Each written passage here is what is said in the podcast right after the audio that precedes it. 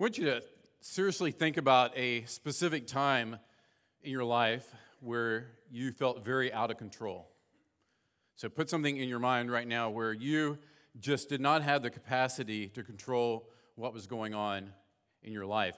Maybe it could be something like during Hurricane Michael a few years ago, where probably most of us figured that it'd be like every other hurricane that came through Bainbridge, right? Or threatened to come through Bainbridge, that by the time it got here, it would die out. But Little did we know at night that trees would be falling all around our houses. A house two doors down, a tree fell right through the living room. And it was a very out of control feeling for sure as you sat there and you waited what's going to happen next. Maybe you think about a time uh, more, uh, maybe where somebody in your family, maybe you were sick, maybe things were happening in your life. Somebody was on the verge of death or passed away, and there was nothing you could do about that situation. Or maybe a time where you were in an airplane and turbulence happened, right? And, and uh, you didn't know whether you were going to make it through it or not. Think of a time that you were felt out of control. As you read the Psalms, and as we've studied in the Psalms, over half of the Psalms were written by David, and most of the Psalms that he wrote about were about times when he was out of control. His life was out of control. He was reaching for God. God, I need you in this moment. And there is so much we can learn from the Psalms. And we talked a lot about Psalms and what they were written for and so on. But a lot we can learn from the Psalms is that should be just the general trajectory of our life. Think about it for a second.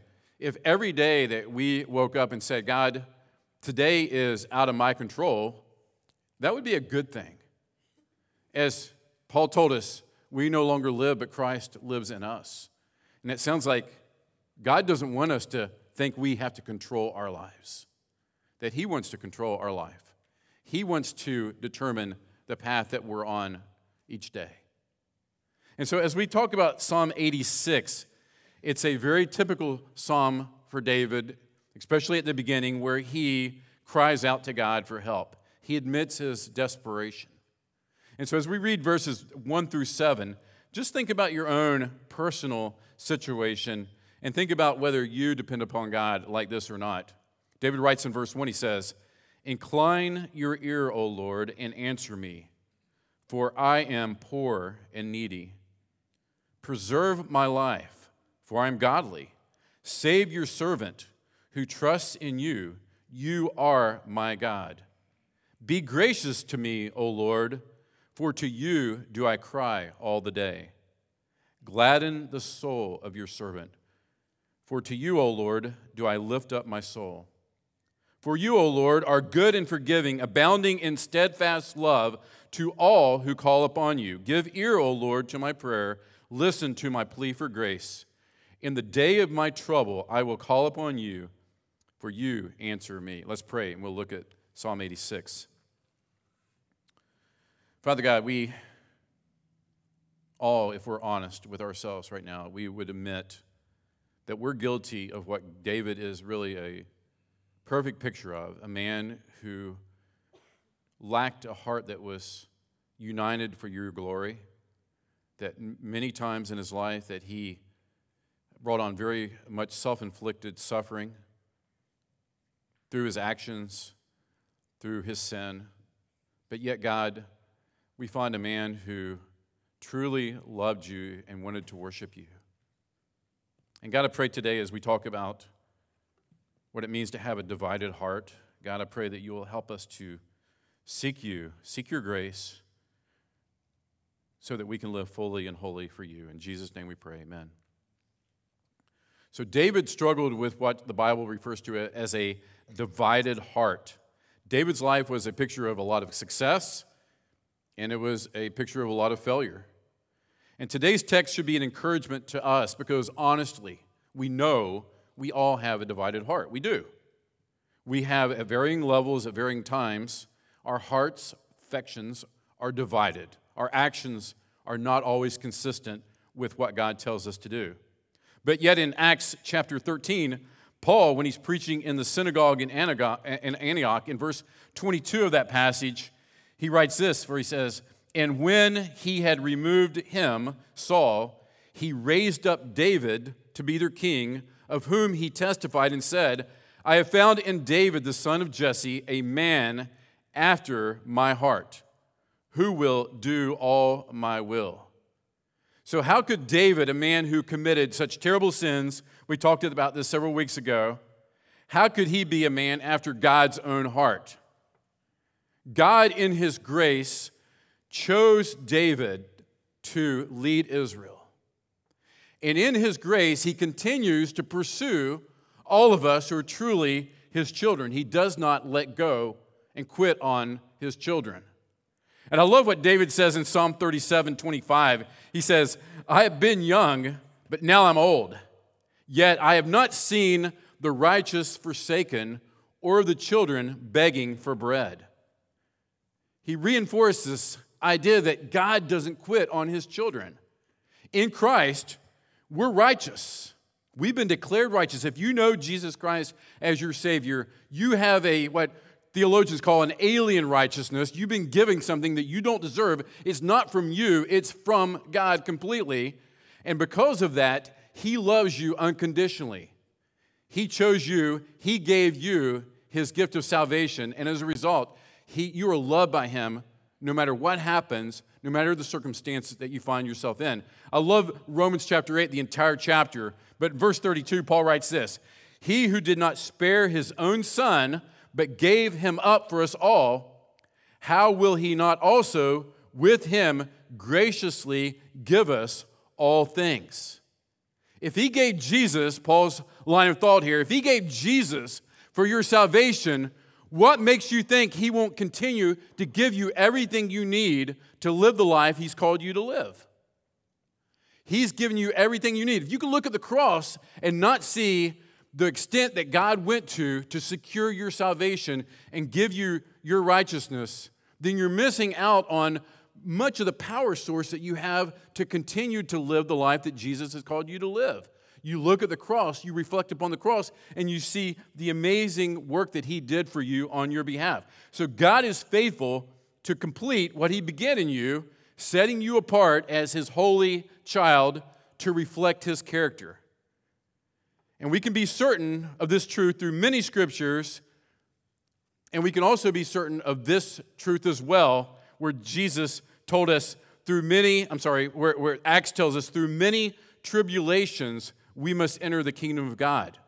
And so you have David who suffered greatly, often at the expense of his own demise because of things that he did. You had him suffering, and we look at our lives and we see suffering because God uses suffering to get our attention and draw us closer to Himself. And that's what we find in David, and that's what we find in our own lives. Verse 1 again Incline your ear, O Lord, answer me, I'm poor and needy. David was a powerful king, probably the most powerful ruler at one point of the entire earth. Yet he sees himself as poor and needy, and we know he finds himself in situation after situation that's beyond his control. And we need, get this, we need difficult circumstances because we need to grow in our faith. And usually, God uses these kind of things to get our attention that other things don't work, right? When things are easy and comfortable, doesn't really get our attention and help us depend upon God more. God, help me to make it to the beach today, right? I mean, we don't really depend upon God when life's easy. And, and scripture, the theme again throughout is the fact that God uses suffering, things beyond our control, in order to make us depend more upon Him. Verse 2 Preserve my life, David says, for I am godly. Save your servant who trusts in you. You are my God. So he says, I'm, I'm godly. Is he suggesting that he deserves for God to answer his prayer based upon how good he is? Absolutely not. But again, David knows that he belongs to the Lord. He knows he's, he says he's the Lord's servant. Speaks of dependence upon God. He knows who he is. He depends upon God, even though we find times where he just does things that are so contradictory to who he is and his character. Verse 5, look, he acknowledges his sinfulness and his need for God. For you, O Lord, are good and forgiving abounding in steadfast love to all who call upon you. He owns it. And not just in this psalm, but in many psalms. He just owns it the fact that he needs God's forgiveness. And look, he bases his petition for help and forgiveness on the character of God. On the character of God. He says, For you, O Lord, you're good. And he says, You abound in steadfast love to all that call upon you. So God's ready to forgive. God's eager to forgive his children. And I, I can't help but to think of Jesus' words when he says, If your earthly father provides these things for you, how much more would your heavenly father provide this for you? So if you know you're God's child, it's a good thing that you're here today. That's a step in the right direction. There's something in your heart that's drawing you to the Word, drawing you to the church community. But only you and God knows your true heart because we know that many times there are people who, for years and years, go through the motions that truly don't know Jesus. But if you truly are his child, he doesn't stop working on you. I love F.B. Meyer, his quote when he says, We are blinded by sin and cannot believe that God is ready to forgive. We think that we must induce him to forgive by tears, promise of amendment, religious observance. Oh, clasp these words to your heart. Say it over and over again ready to forgive, ready to forgive. So, David, on one hand, says, I'm godly. And then on the other hand, he says, I need your forgiveness. I'm struggling. And in that, we see ourselves. We see what David sees is this divided heart that exists. And he gets to that specifically in verses 11 and 12. Look at verse 11 12. He says, Teach me your way, O Lord, that I may walk in your truth. Unite my heart to fear your name. I will give thanks to you, O Lord, my God, with my whole heart. I will glorify your name forever. So David asked God to unite his heart. The NIV says it this way it says, Give me an undivided heart that I may fear your name. And I think when it comes to our sanctification, just a big word which means becoming more and more like Jesus in your life, which all children of God do progress in sanctification, although there's times we go up, down, we go up, but the trajectory should be you continue to be more and more like Christ as you walk with Him and you're, the longer you're a, a believer. But I believe there's no bigger obstacle in the life of Christians other than a divided heart. And I want us to think deeply about this this morning this idea of a divided heart. Jesus used many different metaphors to describe himself and the path to eternal life. In John chapter 10, verse 9, he says, I am the gate. Whoever enters through me will be saved. And then in Matthew 7 14, he says, But the gateway to life is very narrow, and the road is very difficult, and only a few ever find it. It's narrow because Jesus is the only way. And then John 14 6, he says that. He says, I'm the way, I am the truth, I am the life. No one comes to the Father except through me. So Jesus gives this picture. He's this narrow gate, He's the only way to life. And if you're a true Christian, you came to the point where you realized that you needed Jesus to secure the eternal abundant life that He offers for you. And much like David, that included a time where you said, I'm poor and I'm needy. I need you, Jesus. So think about when you came to Christ. Maybe some of you, you don't know the exact moment of that. Maybe you were uh, coming to church, part of a, a, group or something. Some people were sharing Christ with you, and at some point it just clicked, but you're not really sure where that was. Others of you know exactly when that moment happened for you. But you came to a point where you realized, I don't got it, right? I, I, I don't have what it takes. Jesus is the narrow way, and I need him. And, and hopefully you heard this part of it. Unfortunately, many people didn't. It's going to be a hard road. It's going to be joy filled, and it's going to be, Jesus said, take, uh, I'm going to take my, your burden with you. I'm going to carry it with you. My yoke is easy, my burden is light. I'm going to go along with you on this journey, but it is a hard, narrow road, and not many find it. But after you came to faith in Christ, you began to live the Christian life. And at some point, you realize this thing that we're talking about here the divided heart began to surface and emerge and became very, very clear, usually after the initial honeymoon of your salvation ended a couple weeks, three weeks, a month, two months later. And you begin to see the reality is that you are divided, that you struggle. Yes, I'm godly, but I'm a sinner. I'm godly, but I'm a sinner, struggling. And I love the way that Rankin Wilbourne, in his book Union with Christ, talks about his own personal frustration when he first experienced this after his salvation. He said, What was wrong with me? Why wasn't the gospel doing its deep work in my heart? The gap loomed large between what the gospel said was true of me I'm forgiven, I'm accepted, I'm secure, and how I saw myself, which there was this chasm between what I said I believed and what I was experiencing. I felt discouraged by my lack of spiritual progress and exhausted by my efforts. David points to the very same thing. He says, I'm struggling, God. I know I'm called. I know you put me here. You chose me, the least, least likely of my brothers, the least likely in the kingdom to be picked, and you chose me.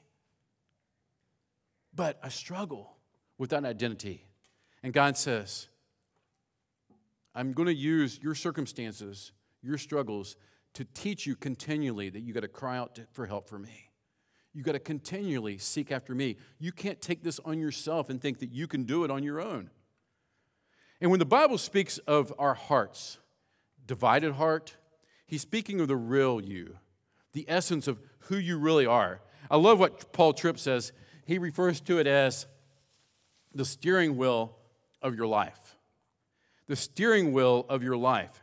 Everything we do is controlled by our heart's desires. And God makes it clear He desires our heart because this is what determines what we seek after.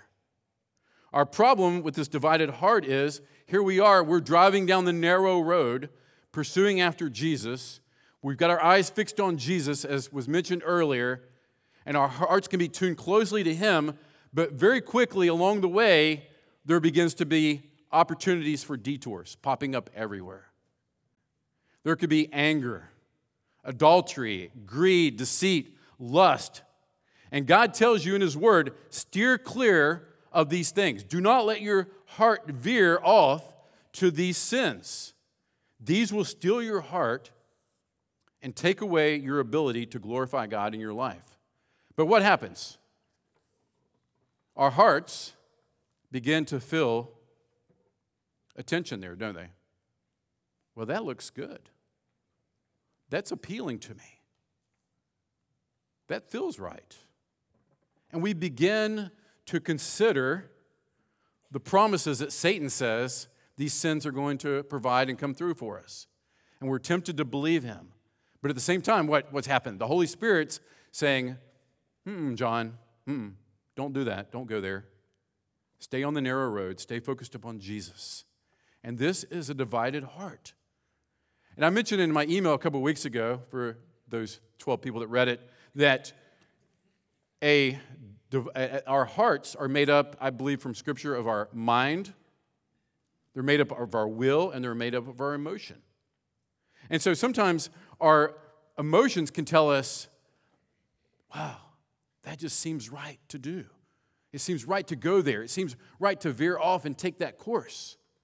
And then our minds oftentimes will begin to justify it. We create a system of justification why it's okay to do go this way. I'm really maybe not leaving course and following something else. This is okay. And we begin to our minds to create some reason, some uh, some system that allows us to do the things that God says don't to do.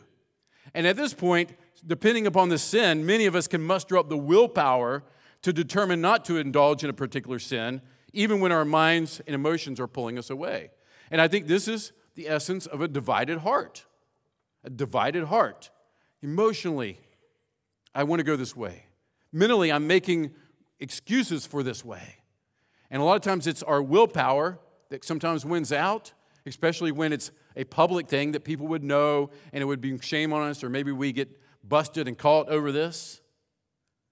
But I think we have to be careful with willpower. And Pastor John Piper says it super well, and I, there's no way I can say it any better than this, so I'll just read this quote. He says, Yes, I know there is a willpower path to holiness, but to the degree that it succeeds, it fails because with every sin that you conquer by willpower, seven devils of self righteousness come in and take its place. Willpower, conquering of sin, is not conquering of sin, it's an exaltation of self.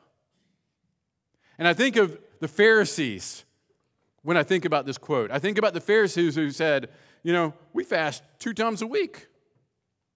We give a tenth of all that we do.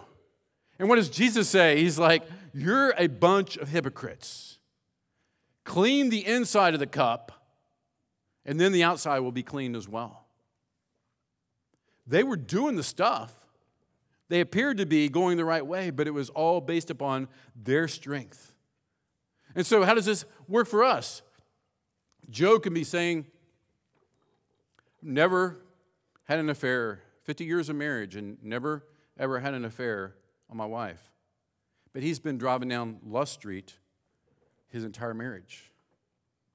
Or Betty, she says, I'm following Jesus. I go and serve in a homeless shelter. I give him my time, but she knows that greed constantly has her number. And she's been cruising down that highway. Divided heart.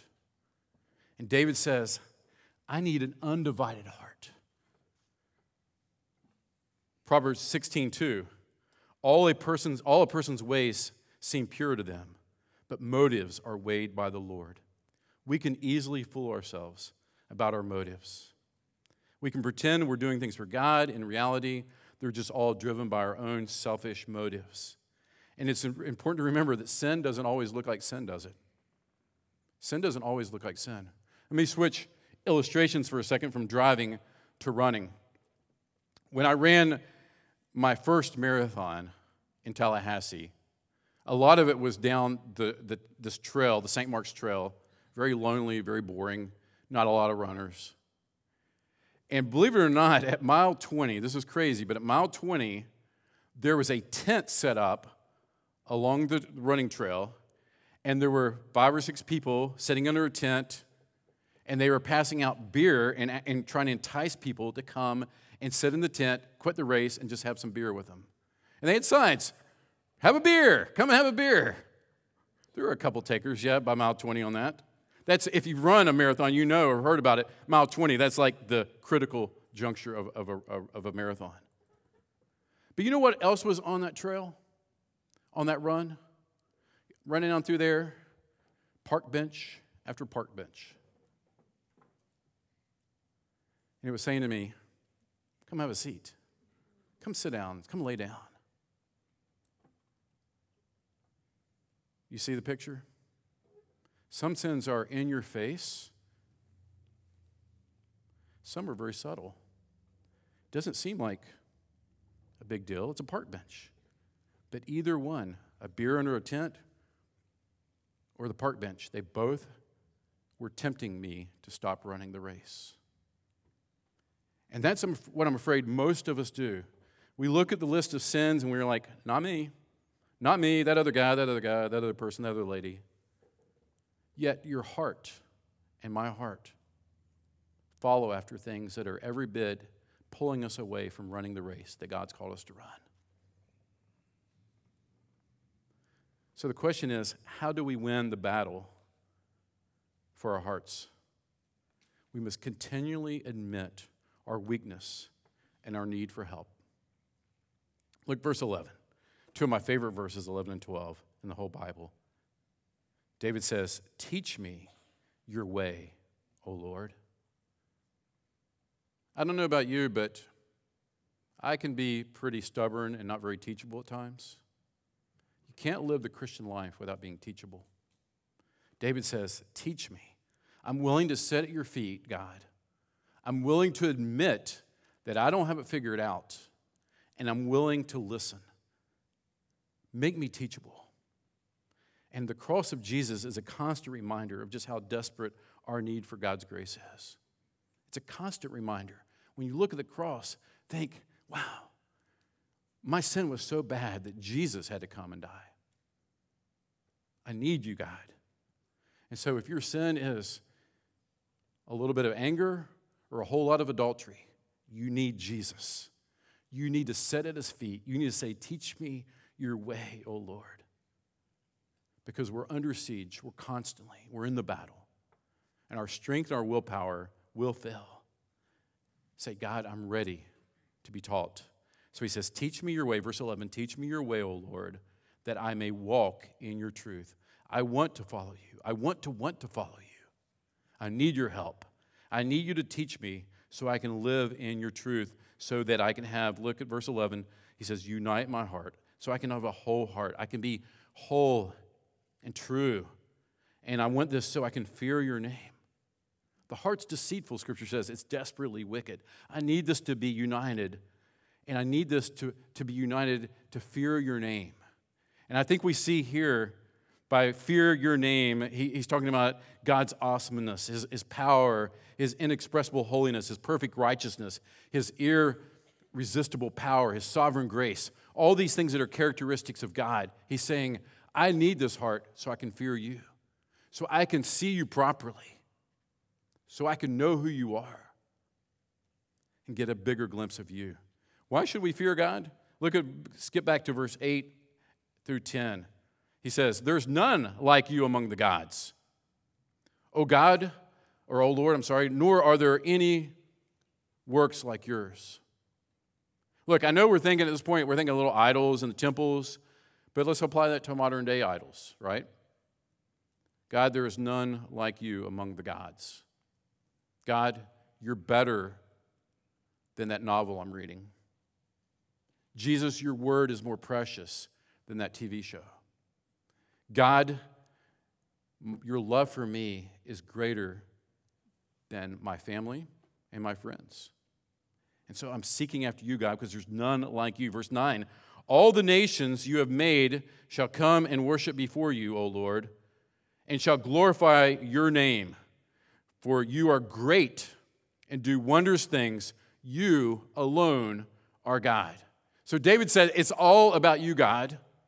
This is not about self improvement, it's not about being a better you.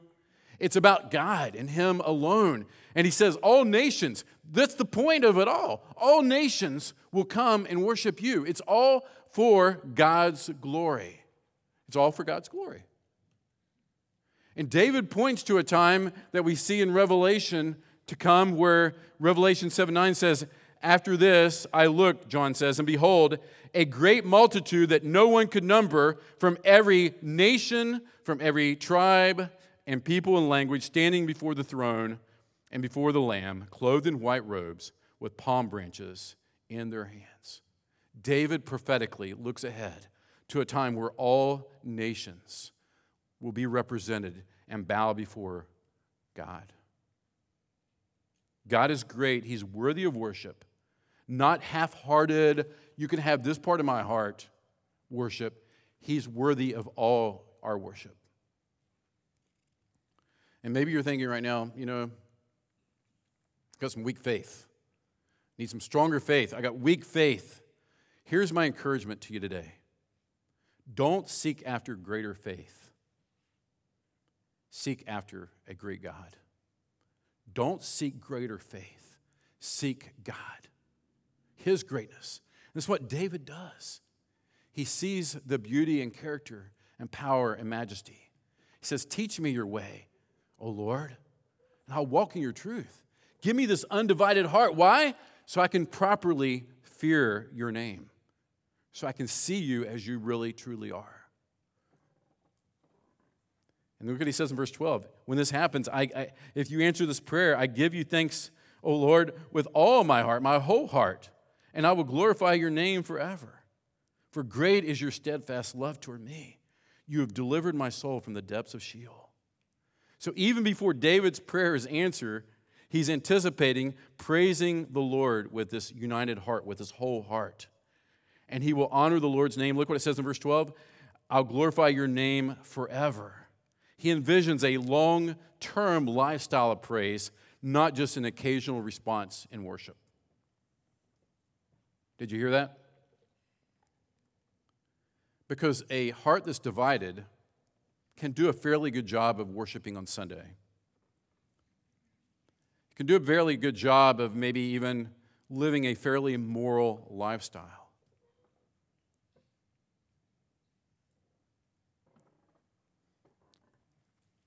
But when a heart is united, when it's not divided, when it's united, then we can say, I will honor the Lord's name forevermore. This is a lifestyle. It's not a, an event or a service. It's not a night of worship. It's a lifestyle of worship. But here's the beauty again. Listen, God is faithful. God is faithful to you if you're his child. He's not quitting on you, he's not giving up on you. He loves you. And he will use suffering to get your attention. If you're not living for his purposes, if you've detoured greatly and your heart has been taken by other gods, by sins, you're living a double life, but you're his child, he will, he promises, he will get your attention. And he'll draw you back to himself and will you back to himself. We always end with our head, our heart, and our hands. Here's the head, and, and, and again, I just couldn't bring myself to steal this from John Piper because it's so good and I couldn't reword it to say it any better. He says, I know of no other way to triumph over sin long term than to gain a distaste for it. I know of no other way to triumph over sin long term than to gain a distaste for it because of a superior satisfaction in God. That's it. Willpower will fail you. You will constantly be detouring until you learn to delight in God. To set at His feet, to admit daily, I advocate every morning, right off the bat, God, today I need you. God, if you don't show me the path, I can get through this day and I can make people think that I'm not detoured because my sins are park bench sins. But you're not fulfilling God's purposes and will for your life. You might as well, in some regards, be doing those big sins, right? Because every bit of missing God's will. I'm not advocating that you go and commit those sins that damage other people, but I'm showing you that for God's kingdom purposes, nothing is accomplished if we're just driving down other paths other than Jesus. So, superior satisfaction. Psalm 37 says it this way Delight yourself in the Lord. He'll give you the desires of your heart. It's not a name it and claim it, like God's going to give you whatever. It's saying, delight in God, and you'll see your affections will begin to change. Your priorities will begin to change. Your emotions, your mind, and your will will begin to change. Do you believe that? Heart. Heart change happens with deep repentance. God, show me my heart because I can't see. The deception of sin has blinded me so bad. God, I need you to search me. I need you to examine me. And we do that every single day. God, I need you to shine your light of holiness into my heart and show me where my heart's divided. And hands. Willpower may be enough to get you started, but it will take habits to sustain change. Willpower may get you somewhere, but not for long. You need daily habits, you need consistent habits. You're taking part in one of those habits right now. You're here. I hope you're here faithfully and regularly. But this is just one spiritual discipline you need. You need His Word. You need to go to Him in prayer. You need people who are going to be in your life, speaking truth, helping you in those blind spots, and calling out those sins that you either like or you refuse to acknowledge. God has given you so many opportunities for grace. You develop habits around those grace disciplines. Will you do that? Delight in God. Repent. Allow God to show you your sin and do that every single day and develop those habits just to consistently be at His feet. Let's pray. God, I'll, I'll be the first to admit, raise my hand in this room, that my heart is divided so often. I continue to struggle with my will, my way, things that are not holy and righteous. And God, I pray that you will help me and each one in here, help us to be willing to admit that, not just in this moment, but as we step into those habits of Monday and Tuesday and Wednesday, every day, help us to admit that. And the top of our prayer list is we need you, God. We are poor and we are needy, and we have a divided heart, and we need you to unite that heart so we can fear your name. Help us to see you and your holiness and you and your greatness. And God, thank you for your patience and your long suffering. Thank you for your mercy. And God, we thank you for the promise that you will, be, will finish what you started, that you won't give up on your children. He who began a good work in you will complete it. We thank you for that hope. Our hope rests in you and in your faithfulness, definitely not in ours. We pray in Jesus' name.